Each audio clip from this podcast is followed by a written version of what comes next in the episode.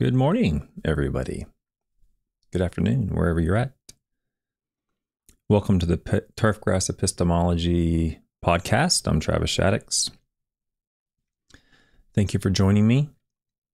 I have today um, some work to do outside that I do not want to do. I had to dig a trench.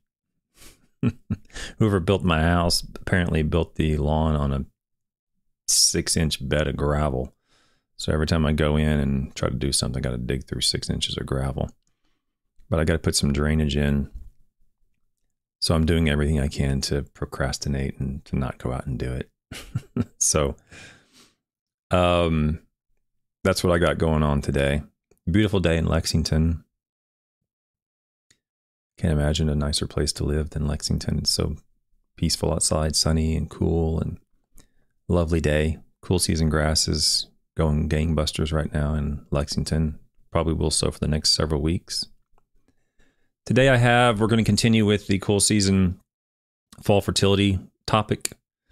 I have the last 1967 paper from Dr. Powell it's very short. It's probably holds the record for the shortest agronomy journal record or your shortest agronomy agronomy journal paper. it's only two pages, one graph. Very, very short. Um, and what I'll do afterwards, because it's only going to take five or 10 minutes, but what I'll do afterwards is I'll follow that up today with another paper from it's sort of why Dr. Powell did this work. I can I can include that paper after this as a quick, you know, add on to make the time up. Or um, if you want to come on now um, on the video, let me know in chat and I'll send you a link if you want to join me and we can discuss it and or we can I can ask you questions or you can ask me questions or whatever. We can in other words, instead of doing the paper after this paper, you can come on right now if you'd like, and we can have a conversation. If you don't want to, that's cool. I'll go over another paper, not a problem. Um, but if you want to send a note in chat and just say, hey, I'll come on, then send a link, send an email to my email at travisshaddox at gmail. And then I'll I'll reply to your email with the link and stuff, and you can come on. It just takes me a couple minutes. I think I should be able to get you in here if you want to do that. And if you don't, totally cool. Um, Question from Looney. He asks in chat I've been looking into getting access to these papers and wondering which membership I should join. Would getting the CSA membership be enough, or should I also get the ASA or CSSSA membership too? So they're commonly called in the science world the tri societies. Getting access to one will give you access to all of them. After you join, let's say the ASA, they'll give you options as to which journals you want access to. So I don't know what the membership fee is now. I haven't looked at it. It's probably a couple hundred dollars. I, I don't really remember. But afterwards, you can get access to the actual journal by selecting which journal you want. I don't recall exactly. The last time I checked, I think they changed it to where, well, you'll have to go in and look. I think you can just gain access to the electronic versions of it. In the old days, you had to select them and then they would send you the actual hard copy of the journal back in the 90s and before. Um, but now it's all electronic for the most part. So after you join the ASA, which is what I would suggest you do, you'll have the options at that point to go and select which journals. I, I can't remember if you have to select. I don't know if you have to select one or two and you pay per journal, or if now they have like a umbrella membership for journal access. I can't remember. Um, Oh, okay.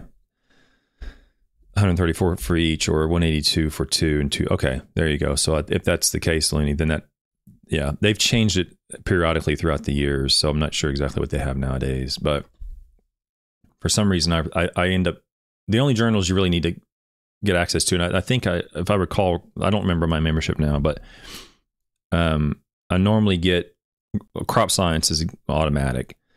I get that one. There's not a question because the majority of turfgrass papers are going to go into crop science. But I'm also a soil scientist, so I end up getting memberships to um, agronomy journal after that, and then you can get you know, Soil Science Society of America Journal or um, JEQ, which is the Journal of Environmental Quality, you won't really find. It just depends on what your interests are. JEQ is not going to have like tissue test data or something like that. They're going to be more like leaching data and leaching results and and you know volatilization and things like that. So, but crop's going to have like the turf, you know, turf stuff, and you know, agronomy journal is going to have soil and turf, and of course, soil science is going to have mainly soils. I wouldn't a soil science society of America would probably be my last journal if you're looking just for turf information, because it's going to be mainly soil related. I have a paper or two in there, but um, it's soil stuff. I mean, it is turf too, but it's more soil.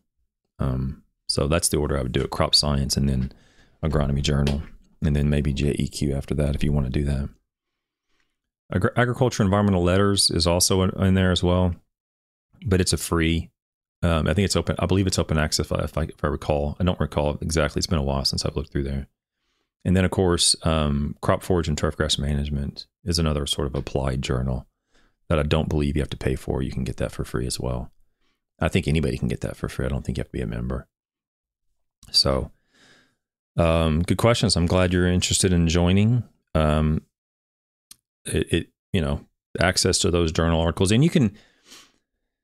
I mean, if you're so inclined, you could join, pay for the membership, pay for the journal, and then just for that next year, just go through and save all the PDFs, you know, and collect all the the journal articles you wanted to.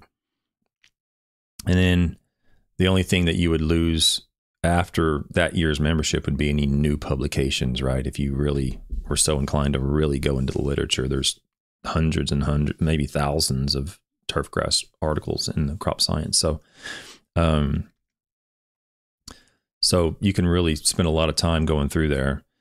And, but you know, you spend one year on it, you get a membership, you know, you can make the most of it by really pulling out and saving all those PDFs. I mean, I can show you my file that I have PDFs in. It's, I don't know how many hundreds of articles I have in there from over the years. I've just saved them. In the old days before electronics, I would just have to photocopy them from the library or from the journal that I would receive. I would photocopy them. I keep them in a file cabinet and I keep them in alphabetical order by author because you have to have the hard copy paper. Um, but nowadays it's so much easier. Um, but thanks for your interest in that. So, Randy, you have a question. Hello, I'm interested in relationships for root mass growth and carbohydrate reserves and how we can manage turf for more reserves. Can't find any good papers. Well, I guess my first question is why would you want to manage your turf grass to have greater reserves of carbohydrates? So, um, today's paper is about roots, so we'll go into that a little bit. Yesterday's paper, Randy, I'm not sure if you were here yesterday, but yesterday there was quite a bit of discussion on roots and carbohydrates and how um, the application date and rate of nitrogen uh, influence carbohydrate reserves. So if you weren't here yesterday, go back and watch yesterday's video. There's a little bit of discussion on that. Um, and then we'll have a little bit of discussion on that today as well. Not much, but a little bit. But in the short and skinny of it is, is that carbohydrate reserves are used or stored in stems and roots more than in leaves usually as you go into the, the fall. And then there usually there's greater carbohydrates in the leaves than in the stems as the plant begins to photosynthesize in the spring and summer. Depends on which plants, cool season or warm season. But at the end of the day, the carbohydrates in the roots are used to metabolize nitrogen. And it doesn't need to use those carbohydrate reserves. If there if there is a source of carbohydrates in the leaves it won't really pull from those.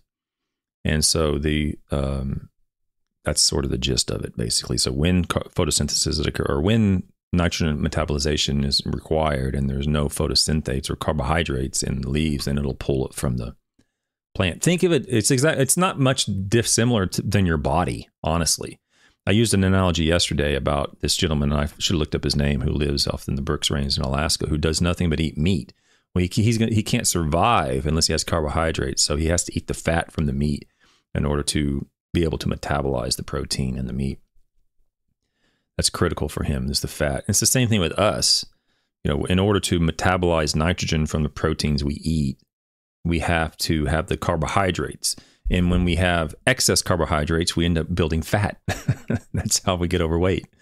So it's very similar in, in, in, plants. The concept is very similar. So, anyway, thanks for joining me. Let's get started. Again, if you want to join me on video, the uh, first just say hey say, say you want to in the chat send me a link and, or send me an email to the my email travisshaddox at gmail.com this this paper is going to take like five or ten minutes to get through and we'll be done if you don't want to join me cool i'll go into another article okay here we go um, so today's paper effect of nitrogen on winter root growth of bent grass winter root growth of bentgrass. Said that wrong. By Powell, Blaser, and Schmidt. They're the same authors that did the paper yesterday, 1967. So the previous paper was published in the summer.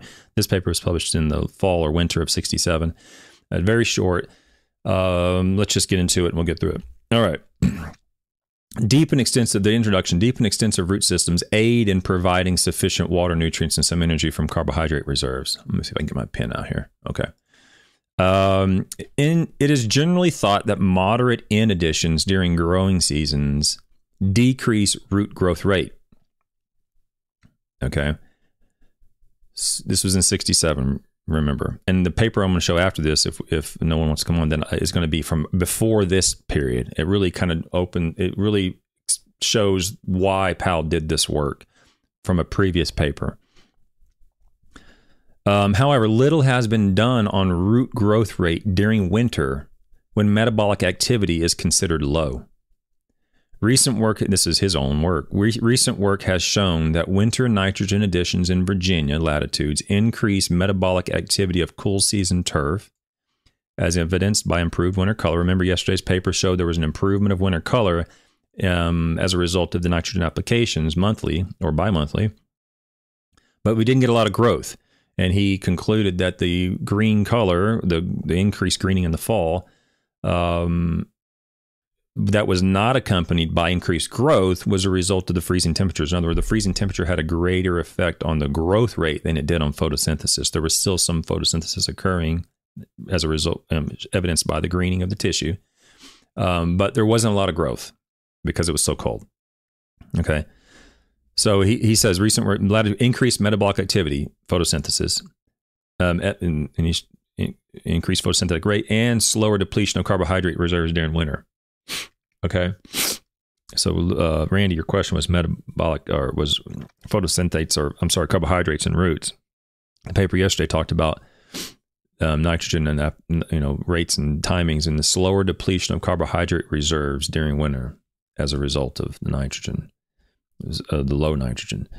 The nitrogen effect upon winter growth was questioned since little or no top growth could be measured between December and March. So his paper yesterday, they had a section cut out of the graph because there was no growth. In other words, you're mowing, you're taking clippings, and all of a sudden the grass goes dormant. Well, you, there's no nothing to collect when you're a scientist. There's nothing out there to collect. So they said there's no there was no growth. But apparently, someone in the 60s, uh, following his paper, said, hey, wait a second. They questioned it. And he says right here, it was um, the N effect on winter growth was questioned because there was no growth. so he went out and did another study, which is the one we're talking about right now, to, to show what happened with the roots. Okay, and I'm gonna you'll see in, as it was yesterday. I'm whiting out different sections of this to kind of keep me focused and kind of keep the, the paper down, the, the podcast down to about you know an hour or less. Um, so, but what's whited out is really not pertinent to the author's objectives and what they what they concluded. So, if you want all the information that's been um, in the paper, then you'll have to um, download the the paper. Some of these are open access, some of these aren't, but Okay, so here's the object. Data, uh, data are presented here on growth rate of bentgrass roots under putting green conditions as affected by N applications during the fall and winter. So if you want to know what happens on bent grass, cool season grass, during the fall and winter following N application, you want to know what happens to the roots, here it is. This is what he found. So real quick, what he did, so it says uh, this topsoil and sand were mixed with a mixer and placed in aluminum cans. So basically, what he did was he went out and put it. Um, he mixed up these aluminum cans and he put the aluminum cans in a putting green, basically, and he maintained it. And then he he did that so he could remove that section uh, that he planted the grass in. He could remove that section uh, as in the can, and then have an easier uh, ability to measure the effect of root growth subsequently after that. You can also take those cans. In that case, we wouldn't do that today, but um, you can take that and place those in um, uh, temperature chambers and growth chambers and things like that more easily than uh, than not doing that. So um, he had them in cans, and he took used those cans as samples basically. 12 days after planting on October 12, 1966, the experiment was initiated in 100 milliliters of nitrogen solution at designated rates from ammonium nitrate. So he used ammonium nitrate and he used he applied it in a solution. And I'm going to show you the rates that he used and the timings that he used. But that's the nitrogen source that he used. Root growth rate was highest during fall and okay. So before we get to the results and discussion, let me show you the the um, the uh, treatments that he used. If I can get it on the screen here without screwing everything up. So these are the treatments that he, that he used. Uh, forget about the, the, graphs right now. Just look at the table. If you're not, if you're not, if you're just listening, I'll explain it to you.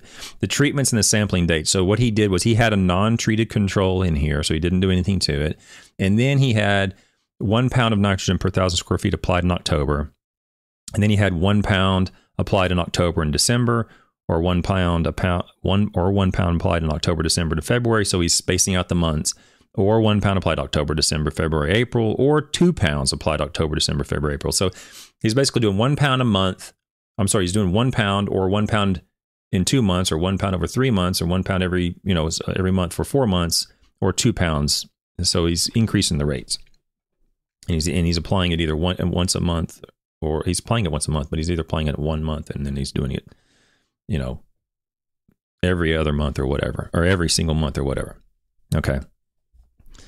Um, so that's that was the treatments. He used ammonium nitrate at one pound per application per month, and then he just basically did it every month, or um, you know, once once one month. You you saw it. You saw the treatment. I'm stumbling over my words here. Uh, okay. So that's basically it. that's the treatments, and then we're going to go into the results. Uh, let's see here. Uh, Looney has a question. Are soil or air temperature recorded when these applications are made? Fall and winter temperatures are up here are much colder. And I do wonder when to stop applying nitrogen based on temps, not a date. So um, you are right about applying nitrogen based on temps, not a date. That is probably a more accurate way to do it. In these papers, they do record the temperatures. Um, they're behind these little whiteouts. This particular paper, I don't recall. Um, I do know that uh, let me see. Let me switch it back to me. Let me see exactly if they did this or not on this paper. And I'll just read it to you.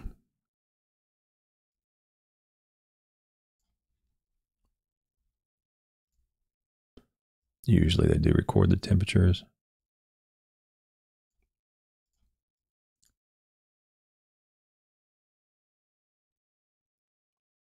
I don't see it in here. So this one, they might not have recorded the temperature of those dates. I don't see it in I don't see it in here, Looney. Um, I may be missing it, but I don't I don't see it on the on the PDF. Um, I believe yesterday's paper had the temperatures on there. In fact, I know it did because he took he did photosynthesis on two different days. One was um, on a warm day and one was on a cold day. Uh, that was from yesterday's paper. So yesterday has the temperature in there. I don't know if I mentioned it or not, but they do have record the temperatures. So I'm going to read through here because you can see this is the end of the paper. This is it. There's two more paragraphs. I'm going to go back and talk about the graph here in just one second. Um, the amount of nitrogen per application made little difference as shown by the similarities in root weights of treatments five and six. So remember, treatment six was applying two pounds a month, treatment five was applying one pound a month. And there was little differences between those. However, monthly additions of nitrogen from December to spring retarded root growth rate. I'm going to show that bent grass, which was received no fertilization, gave good fall growth, but roots grew very slowly in the spring. With the first N application in October, one or two additional bi-monthly applications gave best total root growth. Such medium rates of nitrogen may be very desirable, may be very desirable. If nitrogen rates are too high, carbohydrates are used for N metabolism. So I think it was Randy who said something about that was interested in the roots. When your nitrogen rates go go too high and your uh, the supply of nitrogen is inflated to such a degree, the plant is going to take up what it can. And if it exceeds the ability, or if it exceeds the ability of the plant to metabolize the nitrogen from the carbohydrates in the leaves, it'll start pulling carbohydrates out of the stems and roots. Okay. And that's what he's saying here. If N rates are too high, carbohydrates are used for nitrogen metabolism. It's not a bad thing necessarily. It just it has to, it can't assimilate, it can't metabolize the nitrogen without those carbohydrates. If N rates are too low, the plant becomes very brown, photosynthesis is greatly reduced, and carbohydrates may not be available for root growth. So basically, he's saying too, it's like a Goldilocks zone. Too low, you're going to have issues. Too high, you're going to start stripping carbohydrates out of the plant. That probably won't, you know, result in some desirable outcome. So somewhere in the middle is probably the the desirable rate for this particular study. From these results, uh, it is concluded that bi-monthly nitrogen applications during fall and winter in Virginia latitudes will not only improve winter color and quality of hardy turf grasses, but will also improve root growth. I'm going to hold off on that when it says improve root growth by every other month applying nitrogen. I'm going to show you in a second why you know that is true, but we want to be aware of other things. So just a second. Uh, turf plants have a larger energy, energy supply and a greater ability to remove water and nutrients from the soil during later stress periods if they have greater roots. Also, the greater root growth during early spring improves the competitive ability of cool season turf. This so he's just postulating what the benefits might be. Um, so, when applying nitrogen during fall and winter, low N rate should be used in the spring. This decreases the problem in spring of excessive top growth and poor root growth, which results from high rates of nitrogen fertilizer. So, let me go back and look at the graphs. Okay.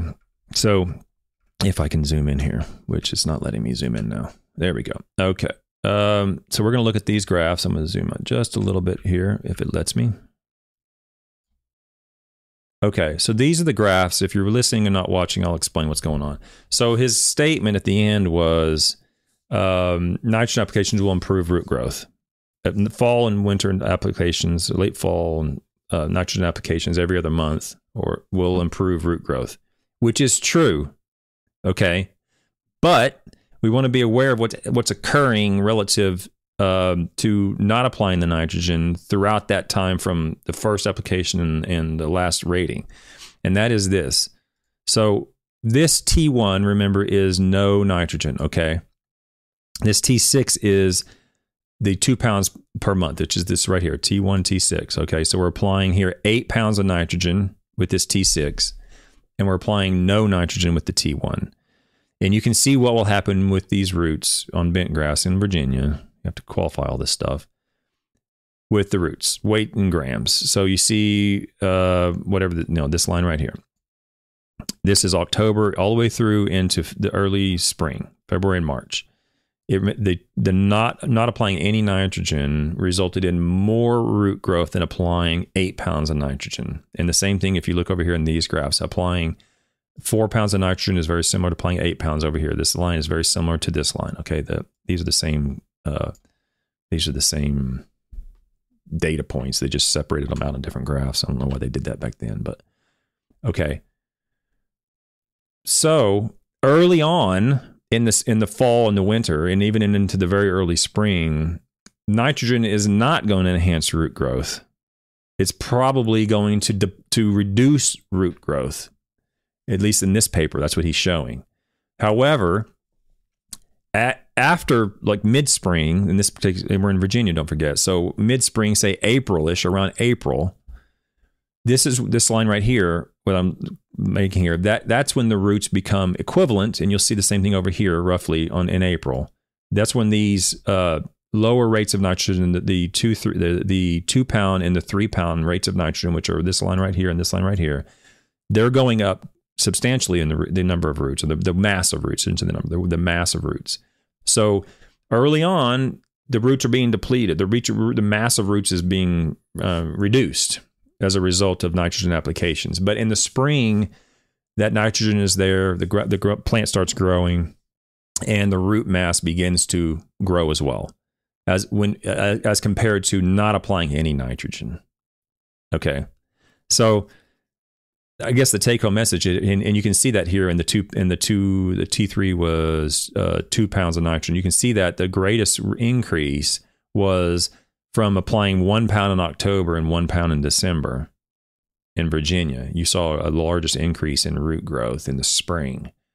It followed by one pound in October, one in December, and then one in February. Uh, one in February is three pounds. So if you're interested in roots, which you know can be an important part of your program, if you don't apply anything, you're probably going to have greater roots in the spring, in the fall and winter. Applying a little nitrogen in October, a little nitrogen in December, uh, you'll probably deplete some of those roots in the in the winter, but you'll come out in the spring with more roots as it, as the turf begins to grow. Okay. Does that make sense to everybody? I think that should be basically the take home message for this paper is the, the, the, the title of the paper is um, if I can get it back out here the effect of nitrogen on winter root growth of bent, bent grass and the effect is redu- reduction in root mass early on in the fall and winter and an increase in root mass in the spring compared to not applying any nitrogen. So that's those are the two Powell papers that are well the first paper yesterday was the one everybody refers to. And this is a follow-up paper about the influence on roots. Okay? Short and sweet. Now, why did Powell even do this work? Um, as he mentioned at the beginning, um, of both of his papers, he said, you know, the, the thought process or the belief is is that you're going to have problems or or amount, fall nitrogen applications are going to result in death or winter kill or disease or whatever whatever the case is.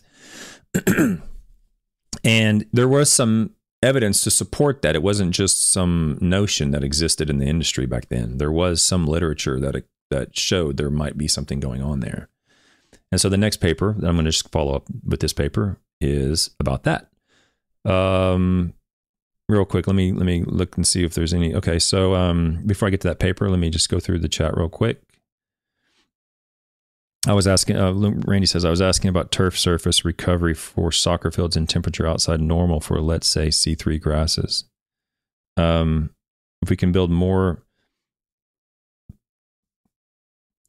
I guess that's total non non structural carbohydrates, then we can push more in when there is not enough net photosynthesis for top growth and deplete them. Whoops, hang on. Something's in the way here. And deplete them. Then when there is no game when there are no games and temps are optimal to rebuild them. Well, I mean yeah, possibly. I I I managed some sports fields down in Miami for a year or so.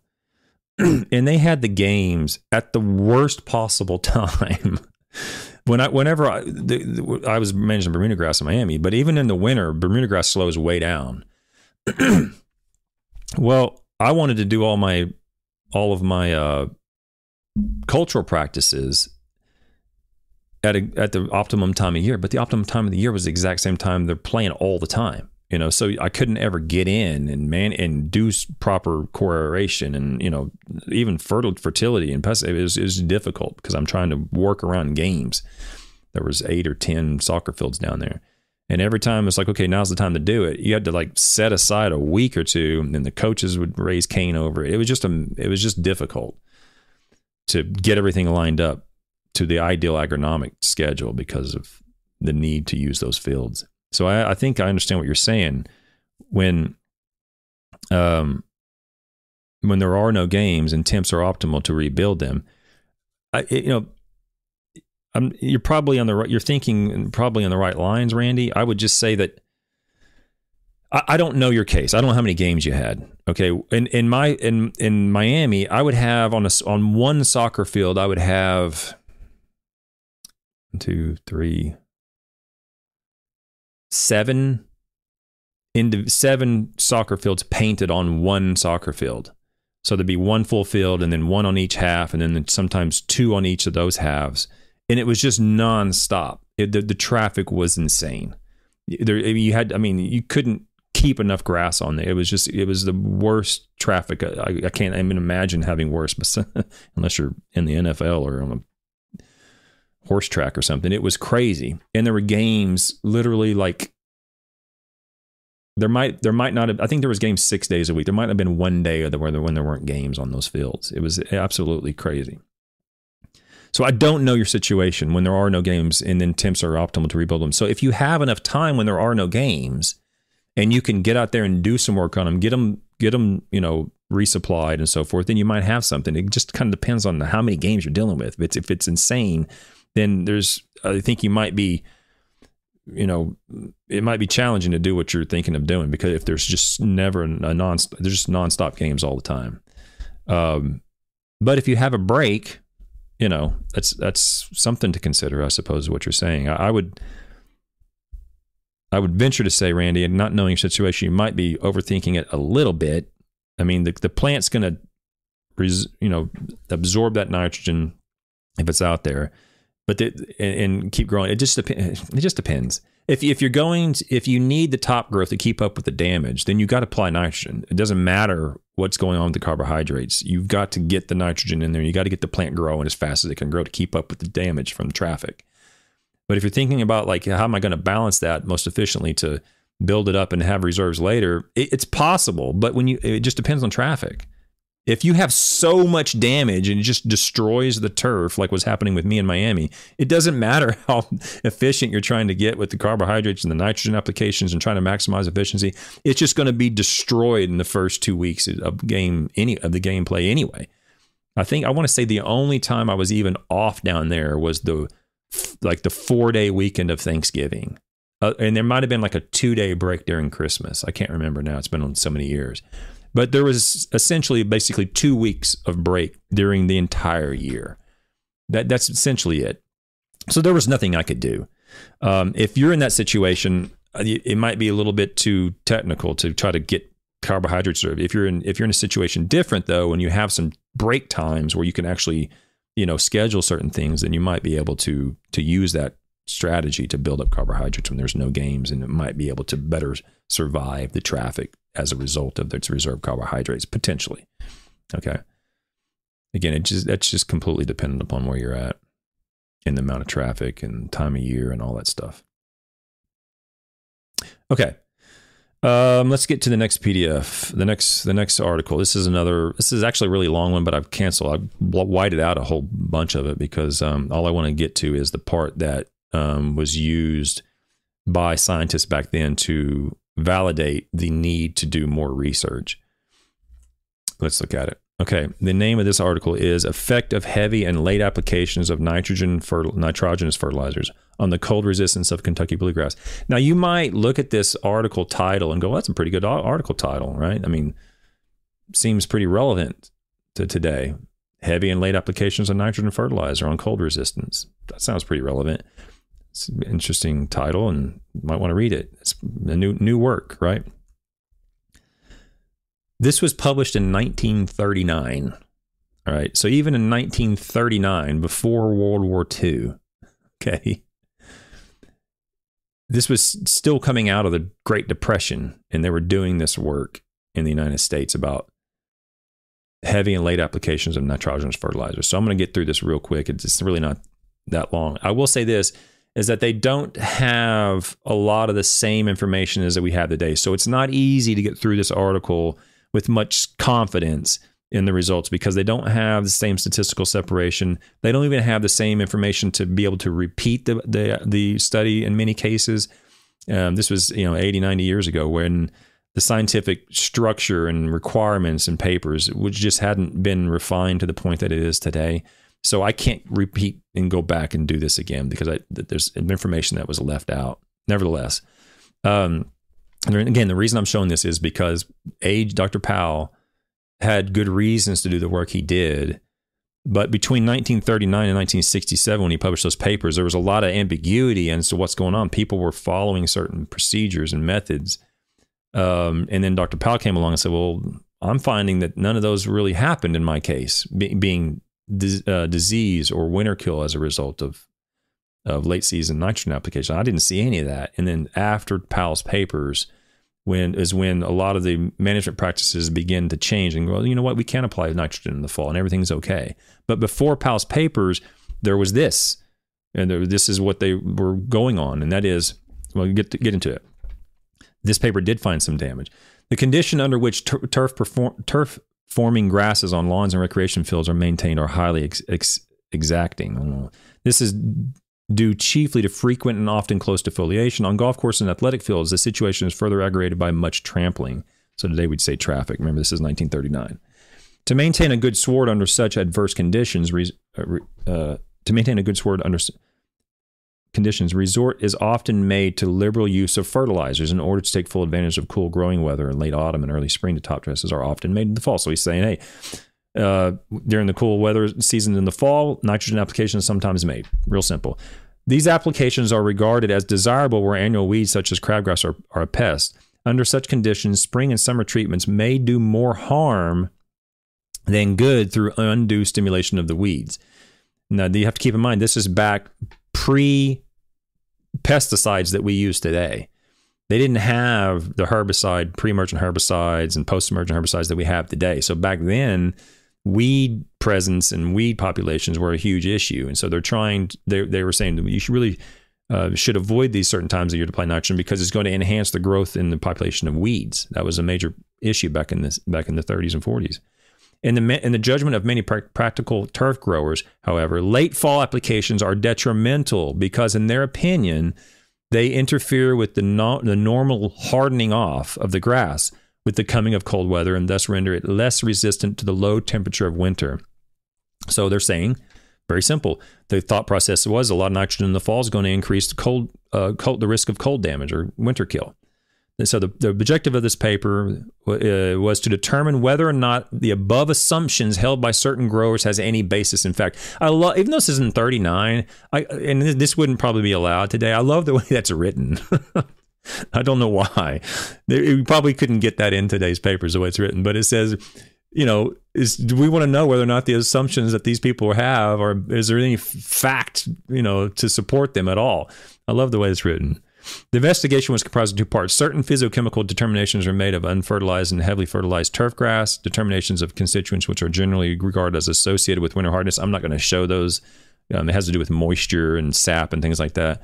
The two class, and then number two, the two classes of grass were exposed to varying degrees of artificial refrigeration, and thus was determined under comparable conditions the resistance of each to low temperature. I'm going to show that. So they're going to show like nitrogen applications uh, control and high nitrogen applications, and they're going to, and then I'm going to show part of the paper that says there was uh, either survival or a reduction in survival following um, um, the exposure to cold temperature. Okay, I don't know where this was was done. There's no, again, there's this was in the 30s. They didn't do things the way they do it today, but I don't know where they conducted this. They don't show it in the materials and methods. Um, but um, they used Kentucky bluegrass um, they so although each received its nitrogen through a different carrier, all were top dressed to receive nitrogen at the same rate of two and a half pounds per thousand square feet. And they made the applications in April, June, September in, in 1931, and then April, July, and October in the in the next year, 1932, I guess. okay. Oh no, 1930, 1931. Okay. So can you you have to imagine back then people were on food lines from the Great Depression in 1929 when the stock market crashed, and it was just um, no, it was just destitute poverty in many parts of the United States. And here these guys are out doing research on nitrogen applications to turf grass. So it's set the stage. It's very, very interesting how, what they were doing back then. Okay. Um, each uh, there was an unfertilized check supplement. Okay. Uh, I'm not going to go through that. Now, to test the relative resistance of unfertilized and fertilized Kentucky bluegrass to low temperatures, a quantity of each kind was grown in gallon jars in a greenhouse in the winter of 1932 and 33. The grass was grown in jars so they could be transferred without disturbance of the roots to an artificial refrigeration room and they're exposed. So that's how they did it. They grew it in a greenhouse. They transferred it into a cold a cold chamber is what we call today or controlled temperature chamber and they exposed it to temperature for very for very at various temperatures for various lengths of time, and then they removed them, and then they uh, watched them grow for another two weeks, and whatever plots, whatever pots were dead, they marked as not survived. Real simple. And any plots that survived, they marked them as survived. And that's how you're going to see the data. I've whited out all this stuff in here. It's a lot of um, information if you want it. Again, oh, this this paper was published in Plant Physiology. It's a journal. Um, you can actually go download this. It's actually available for free um, just go just just Google this the title "Effect of Heavy and Late Application of Nitrogenous Fertilizers on the Cold Resistance of Kentucky Bluegrass," and it'll pop up one of the first two or three links, and you can download this for free. It's in Plant Physiology Journal, 1939. Okay, so the results of freeze Kentucky bluegrass grown in a greenhouse, and then oh, and then he did another study. I'm gonna show it in a second where he had them growing outside, and he collected the the uh, samples at different months. The idea being that if I collected in October versus November, the November collection might have a different physiological um, you know stage whereby the turf may have hardened off and the turf might be acclimating itself to the cold weather because it stayed out longer.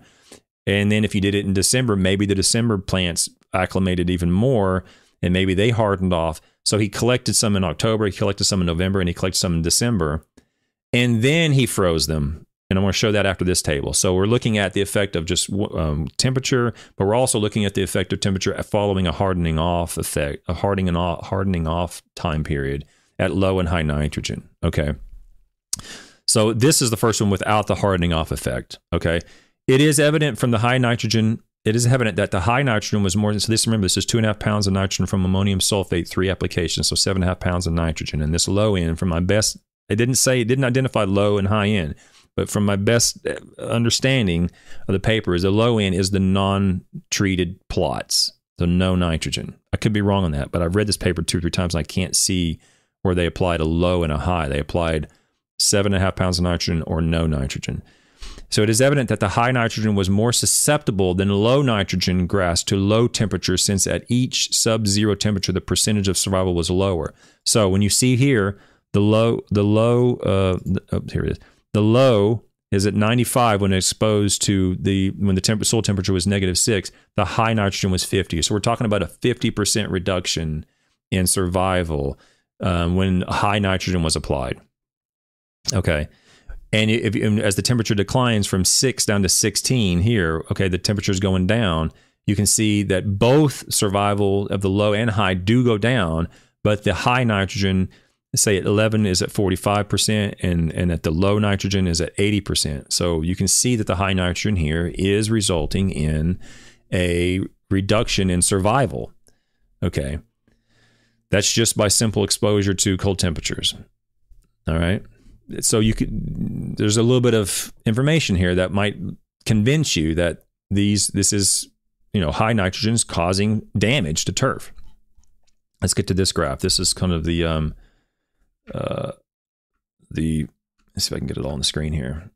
This is this is the uh, the one where we're talking about hardening off. So what I've what I've done here in these green boxes is I've highlighted the low and high nitrogen survival. And you look up here and you'll see October. That he collected them in October, October 20th. He collected this one October 12th, October 16th, and, and December 1st. So he's collecting the, the, the samples outside at these different dates and then putting the samples in a freeze chamber, freezing them, and then taking them out and um, seeing how many of them survived after two weeks. So he took, took or he took them out and then um, watched them grow for two weeks. So the expo and he, he exposed them to negative 25 degrees Celsius. And here's the times he exposed it for two hours, four hours, five hours, or five and a quarter hours.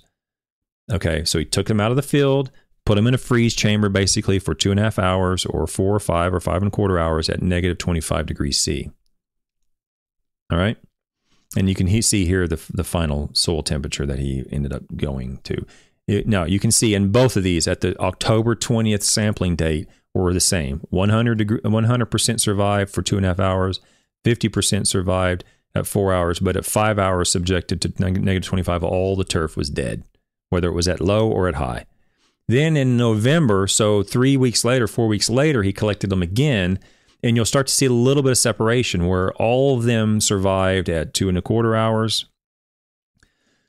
100% of the low nitrogen survived at four and a half, but only 75% of the high nitrogen. You can start to see now at five hours, 75% of the low nitrogen pots are still alive, but almost all the high nitrogen pots are dead. Okay when it was collected in November 12th. So now November 16th, we see kind of similar results. But let's skip ahead to December 1st. So now this the December 1st turf has been outside for a much longer period than October, another couple of months. The idea being that the turf got the chance to harden off a little bit more, and that it would the influence of freezing would be a little bit less, or um, it would be a little more hardy. I guess is the way to say it. The turf would be more resistant to cold temperature, and you can start to see that is true. So we see that when the temperature, when the time, when the plants were uh, subjected to cold temperatures for two and a quarter hours, two and three quarter hours, the low nitrogen 100% survived. Three hours, 100% survived at low nitrogen. But even at five hours, we still had 40% survival of, of the uh, low uh, from the low nitrogen treatment. Okay. Whereas at five hours, when the sample was collected in October, we had zero survival at no nitrogen. So that kind of gives you an idea is that if, you know, you, to allow the plant to harden off is beneficial in terms of its ability to resist cold tolerance. Okay. However, when we applied high nitrogen, so this was very low nitrogen, a high nitrogen, you can see a, a, a an, an, effect. Only 75% has survived at two, uh, as exposed to two and a half hours of cold temperatures. So the idea being that night, maybe the temperature drops by whatever temperature and it's exposed to freezing temperatures for two and three quarter hours, 75% survived, 25% died when it was exposed to high nitrogen, and none of it died when it was exposed to low nitrogen. And you can see the, the survival rate declines greatly as the temperature is, as the exposure is, is prolonged for more time. And the difference between these two is the effect of the nitrogen rate. So, this is where Powell, Dr. Powell, um, and others at the time uh, received information from. This is they, this is this is what they were saying when they said. Um, I'm going to go through the rest of the paper in a second. But that's what this is what they were saying when they said, "Hey, this is people are are not applying nitrogen in the fall because the idea is is that applying nitrogen in the fall is going to result in some harm to the turf." Uh, and there was some evidence to support that. It wasn't just crazy talk. I mean, it wasn't just people doing whatever they want to do. They, there was some research, although albeit not, um, you know, typically or standard for today's, according to today's standards, it's not strong, but um, there was something there in the literature from their for their standards back then that you know was sufficiently convincing to you know have turf grass managers avoid applying nitrogen in the fall because clearly there were some issues in terms of its ability to resist uh, cold cold damage, cold tolerance. Okay, let's go back to the to the PDF. So the discussion on this, and this is almost done. We only have uh, one or just a few pages. Actually, not even that, a couple paragraphs.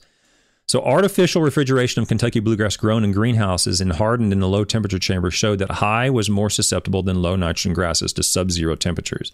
Likewise, artificial refrigeration of Kentucky bluegrass grown out, out, out of doors and hardened naturally by gradually lowering temperatures during the fall months showed that high was more susceptible than low nitrogen grass to sub-zero.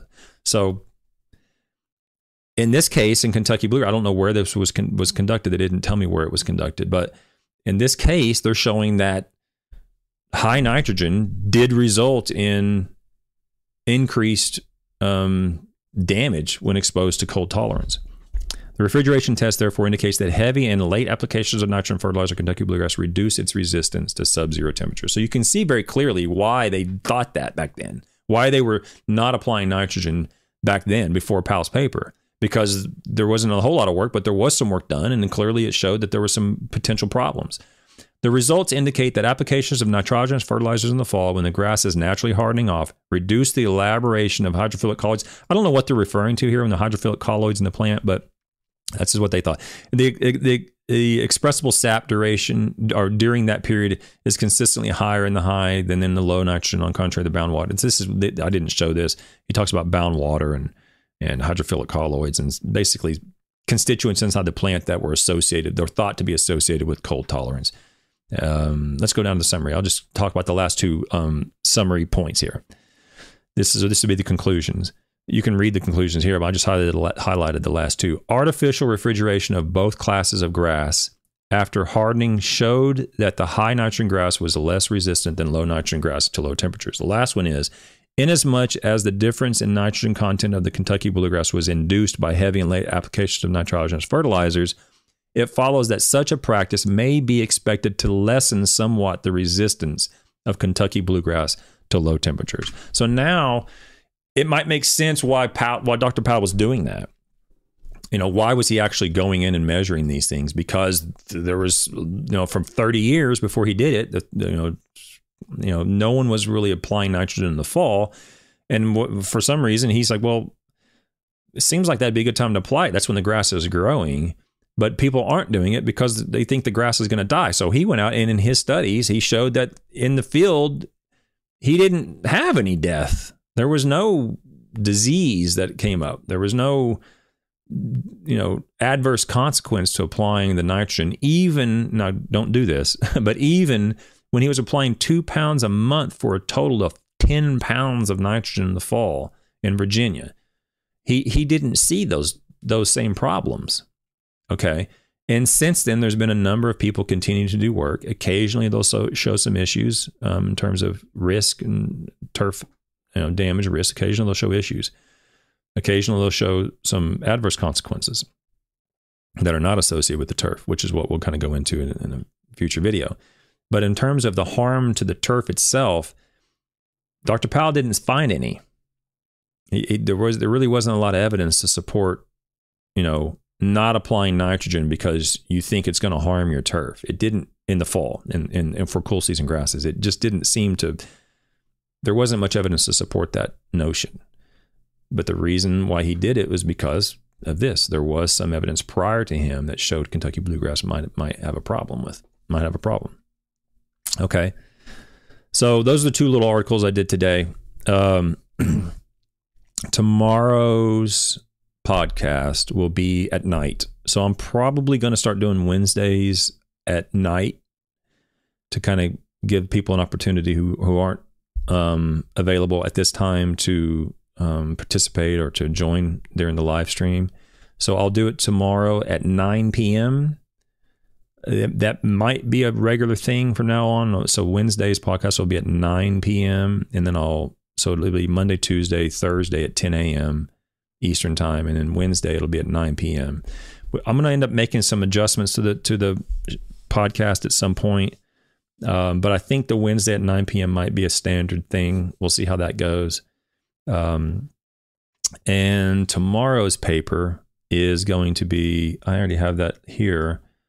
It's going to be, I'm, I'm kind of going, starting late in the 30s and the 60s with the early papers, and I'm moving more to today's papers. So tomorrow's paper will be, um, the Wilkinson paper and the Wilkinson 72 paper, and then I'm going to go to 73, 74, and then I'm going to skip to the 2000s. So the, I'm doing some of the early papers. So the Wilkinson paper that I'll be covering tomorrow night is a bit more in depth, but it has it's titled "The Effects of Fall Fertilization on Cold Resistance, Color, and Growth of a Kentucky Bluegrass." So this is very similar to the to the Carroll 39 paper I just discussed He's talking about the cold resistance of Kentucky bluegrass is affected by fall fertilization, but he's including color and growth in this as well. So we'll see what um, happened between 1939 when some of the early papers came out, or the early paper came out, between then and 1972 when they're doing something very similar on the same grass. So that'll be tomorrow night at 9 p.m. Okay. Thank you all for showing up today. Thank you for partic- participating in chat. If you can join me tomorrow night at 9 p.m., do so. I'll be back on on, the, on regular time on on Thursday at 10 a.m. 10 a.m. Don't forget Monday. We have a guest author on on uh, Monday, and that that show will be at 11 a.m. Eastern time. You want you probably want to be here for that one. Uh, the last guest author that came on, it seemed like that was seemed like people liked that. So um, we'll we'll hear it in in his own words what he did and what the importance of his paper was. Okay. Appreciate everybody for showing up. Thanks. Have a great day. Bye.